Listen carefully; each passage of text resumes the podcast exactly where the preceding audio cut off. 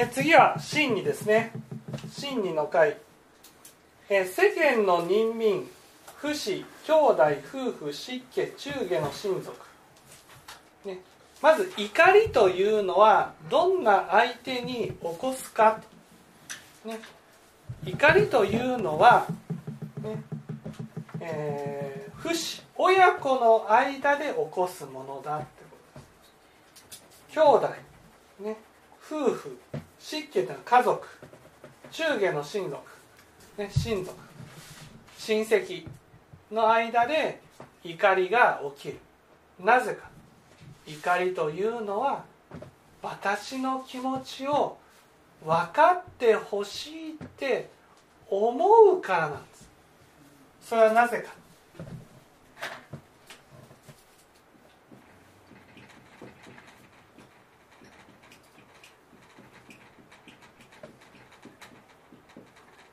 真理というのは、ね、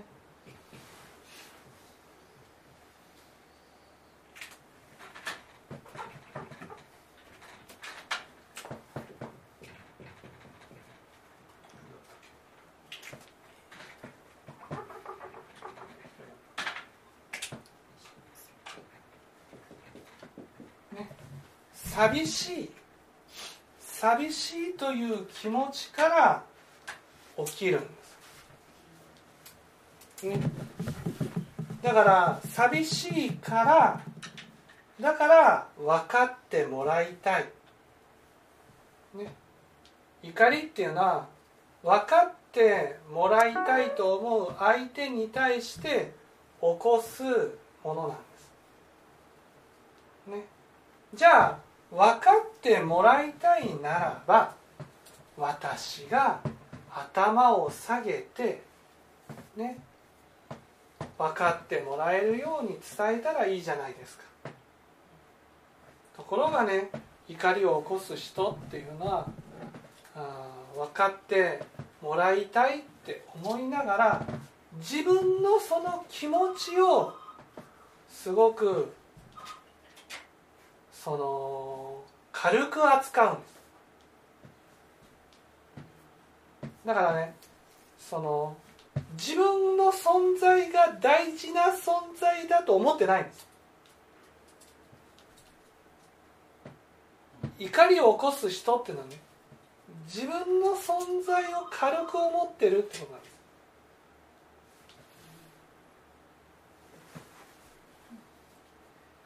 ね。後にしてもらえ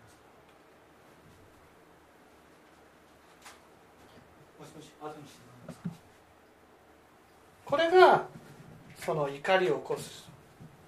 だからまず怒りを起こす、ね、怒りを起こさないためにはどうしたらいいか、ね、ああ私って夫婦で怒りを起こしてるな家族で怒りを起こしてるな、ね、それは、ね、自分は相手のことを大事にしていないの。に相手からは大事にしてもらいたいと思ってる。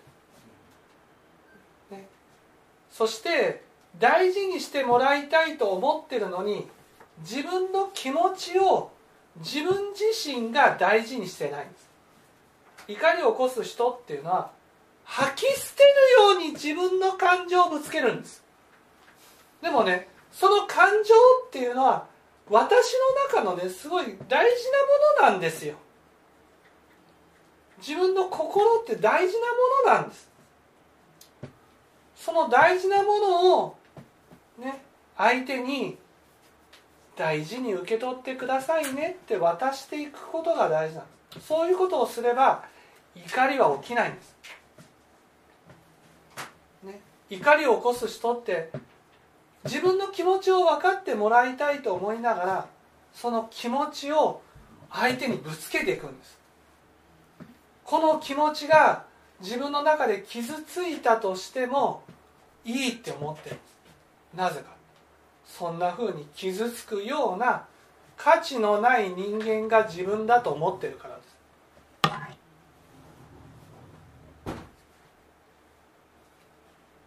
だからまずね家族の間で、ね、怒りを起こさないためにはここでねお釈迦様も、ね、まさに共愛して共愛して、ね、敬い愛してあげる。愛すってことは大事にしてあげるっていうことです。そして愛増出憎しんだり嫉妬を起こすことはね、えー、なく嫉妬を起こしてはなりませんよっていうふうに教えられている、ね、まず家族に対して相手にね相手を敬う敬うっていうことは大事にしてあげようと思うっていうことです。ね、敬う。相手のことを立ててあげる。相手のことを上にしてあげる。そして大事にあるってね。大事にしてあげる。そういうことが大切なんですよ。そうすることによってね、大事にするっていうことを覚えるんです。相手を大事にすると自分の気持ちも大事にしようっていう気持ちになるんです。私たちは相手を粗末に扱ったりするからね。だから相手の子で自分のことも大事だと思えるようにならないんです。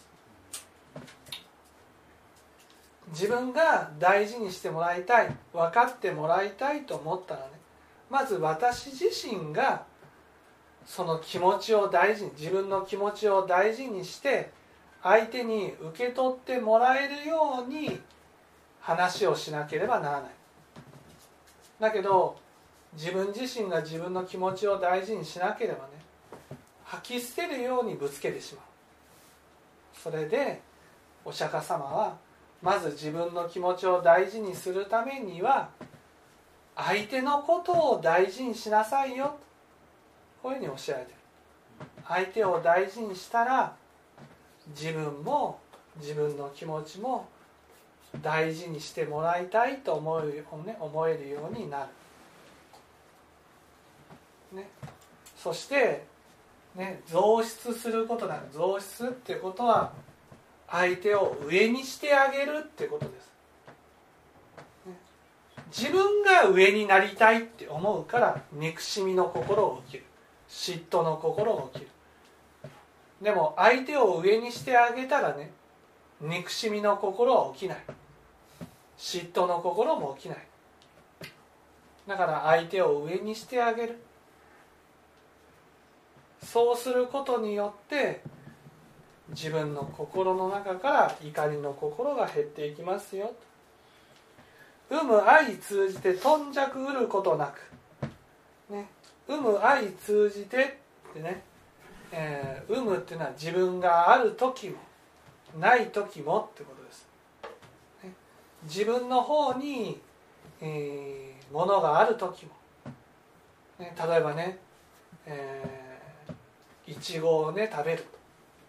ね、お兄ちゃんが4つ妹が3つだっていちごが7つしかなかった。そうする妹が言うわけです。よ、ね、お兄ちゃんずるい1個多い、ね、私食べたい。って言ったらねここに書いてあるように頓着うることなくいいよ。ね。この1個食べていいよ。渡すってことです。ね。そうやって、えー、自分の中で、えー、ない。今度はねね。お兄ちゃんが3つ。妹が4つ。ね。そして妹が4つ食べちゃった。ペロッと食べちゃった。お兄ちゃん3つあってずるい。これはどうします？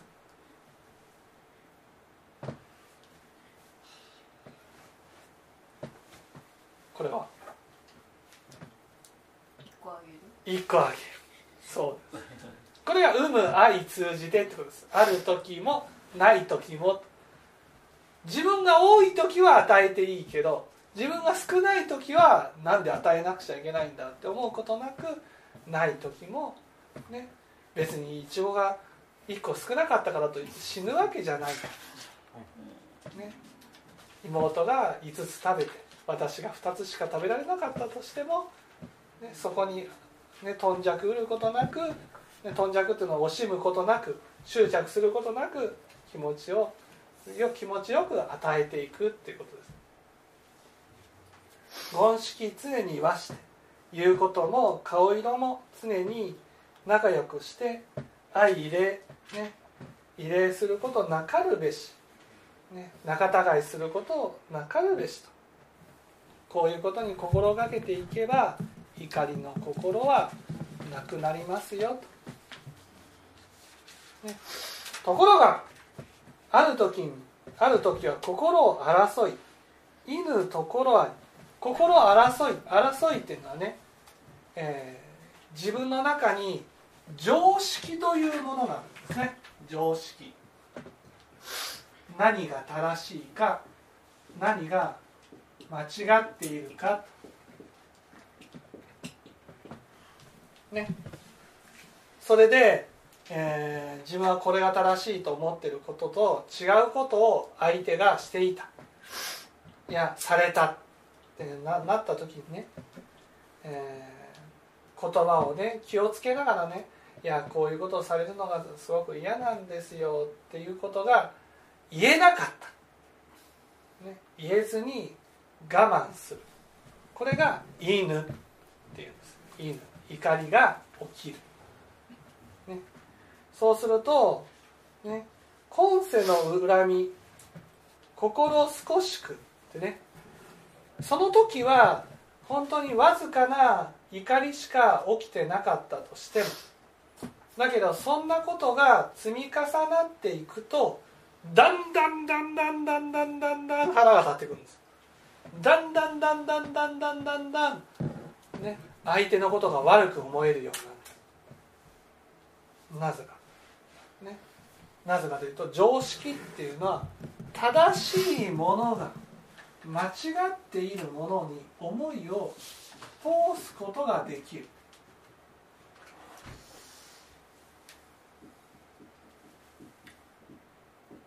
こう思ってる方です、ね、ところが自分が我慢したりするとねその我慢した相手に対して、ね、思いを通したい。思いを通し思いを通したいっていうのは分かってもらいたいっていうことなんです。何を分かってもらいたいか。それは相手がねこういうことをしたことによって私の心は傷ついたっていうことなんです。ね。その傷ついた。例えばね整理をしなければならないっていうことは分かっていた。だけどねその整理をしてもらったらね自分の中でこんなに捨てられるとは思わなかった。そうすると心が傷つくわけです、ね、その傷ついたことに対してね分かってもらいたいっていう気持ちがある。その時ね口からはねねなんで捨てるのよっていう言葉が出てしまう。でも本当はなんで捨てるのよじゃないんです。私はねこうやっていっぱい捨てられたことによってねもちろんね捨てることは正しいってことは分かるんだけど傷つきましたと。この気持ちを分かってもらいたいんですと。こういうふうに言えたらいいんですけどね。ね、どうしても私たちは相手を責めるような形で思いを伝えてしまう。そうすると相手はね「いや生理が大事なことなんだよ」みたいな感じで言われる。そうすると自分の気持ちを分かってもらえなかった。分かってもらえないと、ね、寂しいっていう気持ちが起きるわけです、ね、そのね捨て捨てる捨てないじゃなくてこの気持ちね傷ついた気持ちを分かってもらいたい。分かってもらいたいんだけどそのね分かってもらいたいと思う人が相手に対してね相手を敬いながら話をしてないんです。あんたがこんなことしたから私傷ついたのよ。あんたが悪いのよっていうことを言う。そうするとね言われた側がね私は悪くないあんたの方が悪いんだっていう話になるわけです。でもね分かってもらいたいのはどちらが正しいかどちらが間違ってるかじゃないんです。この傷ついた気持ちを分かってもらいたいだけなんです。その気持ちを分かってもらいたいと思って言ってるんだけど、ね、だけどどうしてもね相手を責めるような言い方になっちゃう。あんたがこんなことするからこんなふうになるのよみたいな感じが。それをね相手がねあそうかこのね この人は傷ついてるんだな。気持ちを分かってほしいだけなんだな。っていうふうにねなかなか思えない。いやあんたが悪いって言うたら「いや私は悪くないよ」っていうふうになってね跳ねつけてしまう。そうやって、えー、気持ちを受け止めてもらえないと、だんだんだんだん怒りがね溜まっていってね五世にうたた激しくして大音をなす。もういいってもうこの人と付き合わない！っていうふうに、ね、なったりすると、ね、ゆえんはいかん。それはどうしてか、ね、世間のこと互いに限界し、私たち世間のことっていうのは私たちが普通に生活をしていたならばってことです、ね、互いに限界しっていうことは自覚はないけども、ね、お互いに相手を傷つけるようなことをしてしまうっていうことです。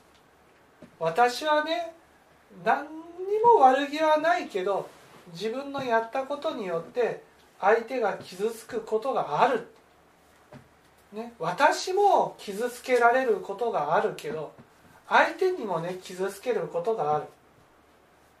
それをねやっぱりね相手にも相手も傷つけることがあるんだっていうことを自覚してね相手が何か言ってきたらね耳を傾けていったならば怒りを起こすことはないけどね自分は傷つくことはあってもね相手は傷つくこと傷つけることなんてないんだこういうふうに思っていたら自分の中でねその自分だけ我慢していなければならないっていうふうに思う。でそれはその傷ついたことはねね、えー、その時はねほんのわずかなことであったとしても即時にまさに急に相破らず、ね、破る。べからずといえどもその時に怒りを起こすわけではないけども相手の一つ一つの言動がどうも傷つくなどうも傷つくなっていうことがずっと続いていくってこと。そうやってねえー、傷ついていくと分かってもらいたいと思う分かってもらうためには相手を悪者にしないといけないだから毒を含む、ね、言葉に毒が含まれるようになる怒りを蓄え憤りを精進に結び自念に酷して相離れることを得ずもう相手のことをねもうぶつけたいもう嫌だ嫌だ嫌だ嫌だ嫌だ嫌だ嫌だ嫌だ嫌だっていう気持ちが離れることがないそして相手と向き合った時にその怒りが吹き上がって出てしまう。でもねそれはお互い様なんだってことなんですよ。あなたはあなたでいっぱい傷ついてるかもしれないけど、ね、あなたあなたのやった言動によって相手もねいっぱい傷ついてるんですよ。だからそのねだから我慢しなさいじゃないんですよ。だから我慢しなさいじゃなくてだから相手にも気を使いながらね自分の気持ちをちゃんと伝えていくっていうことが大事なことになるんです。そうやってもう嫌だ嫌だ嫌だって思ってね相手なんていない方がいいっていうふうに思ったりするとねよく考えてみてくださいと。人世間愛欲の中にありて愛欲っていうのは愛してもらいたい大事にしてもらいたい認めてもらいたい、ね、一人でいたら一人になってしまったら誰もあなたのことを認めてくれる人なんていないのに。誰も寄り添ってくれる人なんていないのに。世間愛欲の中にて、ね、私たちは自分のことをね誰よりも寂しがり屋だと分かってるのにってことです。ね。一人生まれ一人死し一人去り一人来たる。この怒りを起こすことによってもういいって。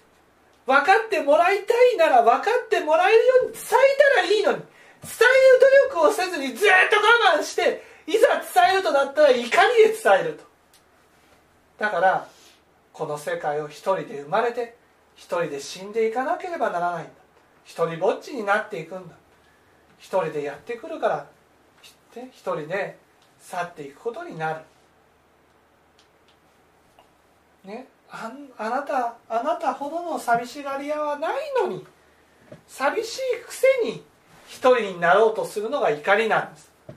ああ一人の方が楽だっていうふうに思っちゃうのがね怒りなんです。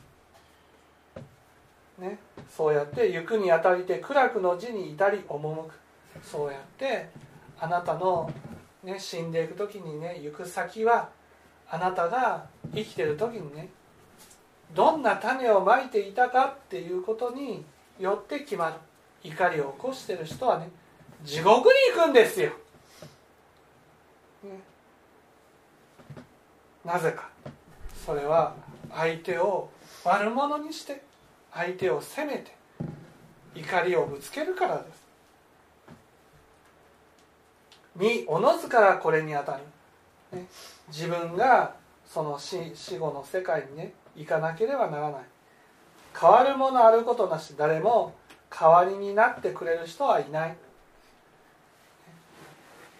全幕変化し往復ところことにす、ね、一人一人まいた種まきによって行く世界は違う。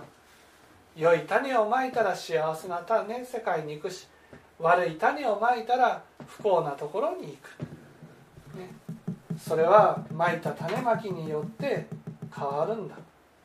だけど生きてる時はね自分がまいた種まきがどんな結果になるなんてわからない。だからあらかじめ厳かに待ってまさに一人出入すべし生きてる時はね平気で罪悪を作る。怒りを起こしそれがどんな報いを受けるかなんていうことを知らずにね種をまき続ける。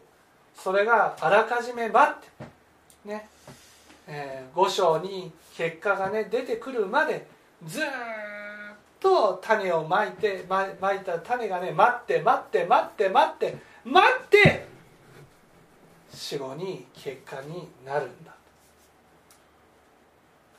遠遠く他所に至りぬればよく見るものなし。ね。えー、いよいよ死んでいくとなったらねどこへ行くのか。それはあなたの業が行く世界に行くんだけど、ね、だけど自分がいよいよ死んでいく時にはね誰もその死んだ人が行った世界を見ることがない。だけど全幕自念に行いを置いて生ずるところあなたのね、えー、誰もね見るものはない誰もついてくれるものはないけどあなたのまいた種まきはありがたいことにねついてきてくれる。良い種をまいたらそれが幸せにしてくれるし悪い種をまいたら苦しみに変えてくれる。ようよう妙々として、ね、遠く暗くして頼るところなく別に久しく流し道路同じからずして相見ることときなしあなたはね怒りを起こす人に対してねねこの人と一緒にいたくないから怒りを起こしているけどね。いざ別れていかなければならないとなったらね。ね。もう同じ世界には行かないんですよ。同じところには行けないんですよ。夫婦といえどもね違うところに行くんですよ。業が違うから、ね、それなのになんで喧嘩するんですか？今しかないんですよ一緒にいる時間は。甚だ固く甚だ固しまた会うことをえんや。もう会うことなんてないんだ。なんぞ主事を捨ててなんどうでもいい怒りを起こしてどうでもいいことを問題にしてどちらが正しいかどちらが間違ってるかということを問題にしてね。そんなことねもう全部捨てておのおの合コンの時に及んでね。元気な時に努力して善をどうね。行い善っていうのは自分の気持ちを傷ついたら傷ついたっていうことを分かってもらいたいんだ伝えていくってことです。相手を大事にする。自分の心を大事にしていく。そういうことをやっていきなさいよと。精進に土世を願わざる。なんでね？その五章の幸せを願わないんだそうしたならばね、えー、長生きすることができる。どうしてね道を求めないのか。どうしてねそんなあなたにねどんな世界が待っているというのか。どんな幸せが待っているというのか。だから怒りを起こす人ってね寂しがり屋なのに一緒にいる人に対して怒りをぶつけてしまう。でもね離れていく時にはもう二度と会うことができない。そう思ったらね大事にしていこうじゃないですか。ということが教えられてるんですね。じゃちょっと休憩をします。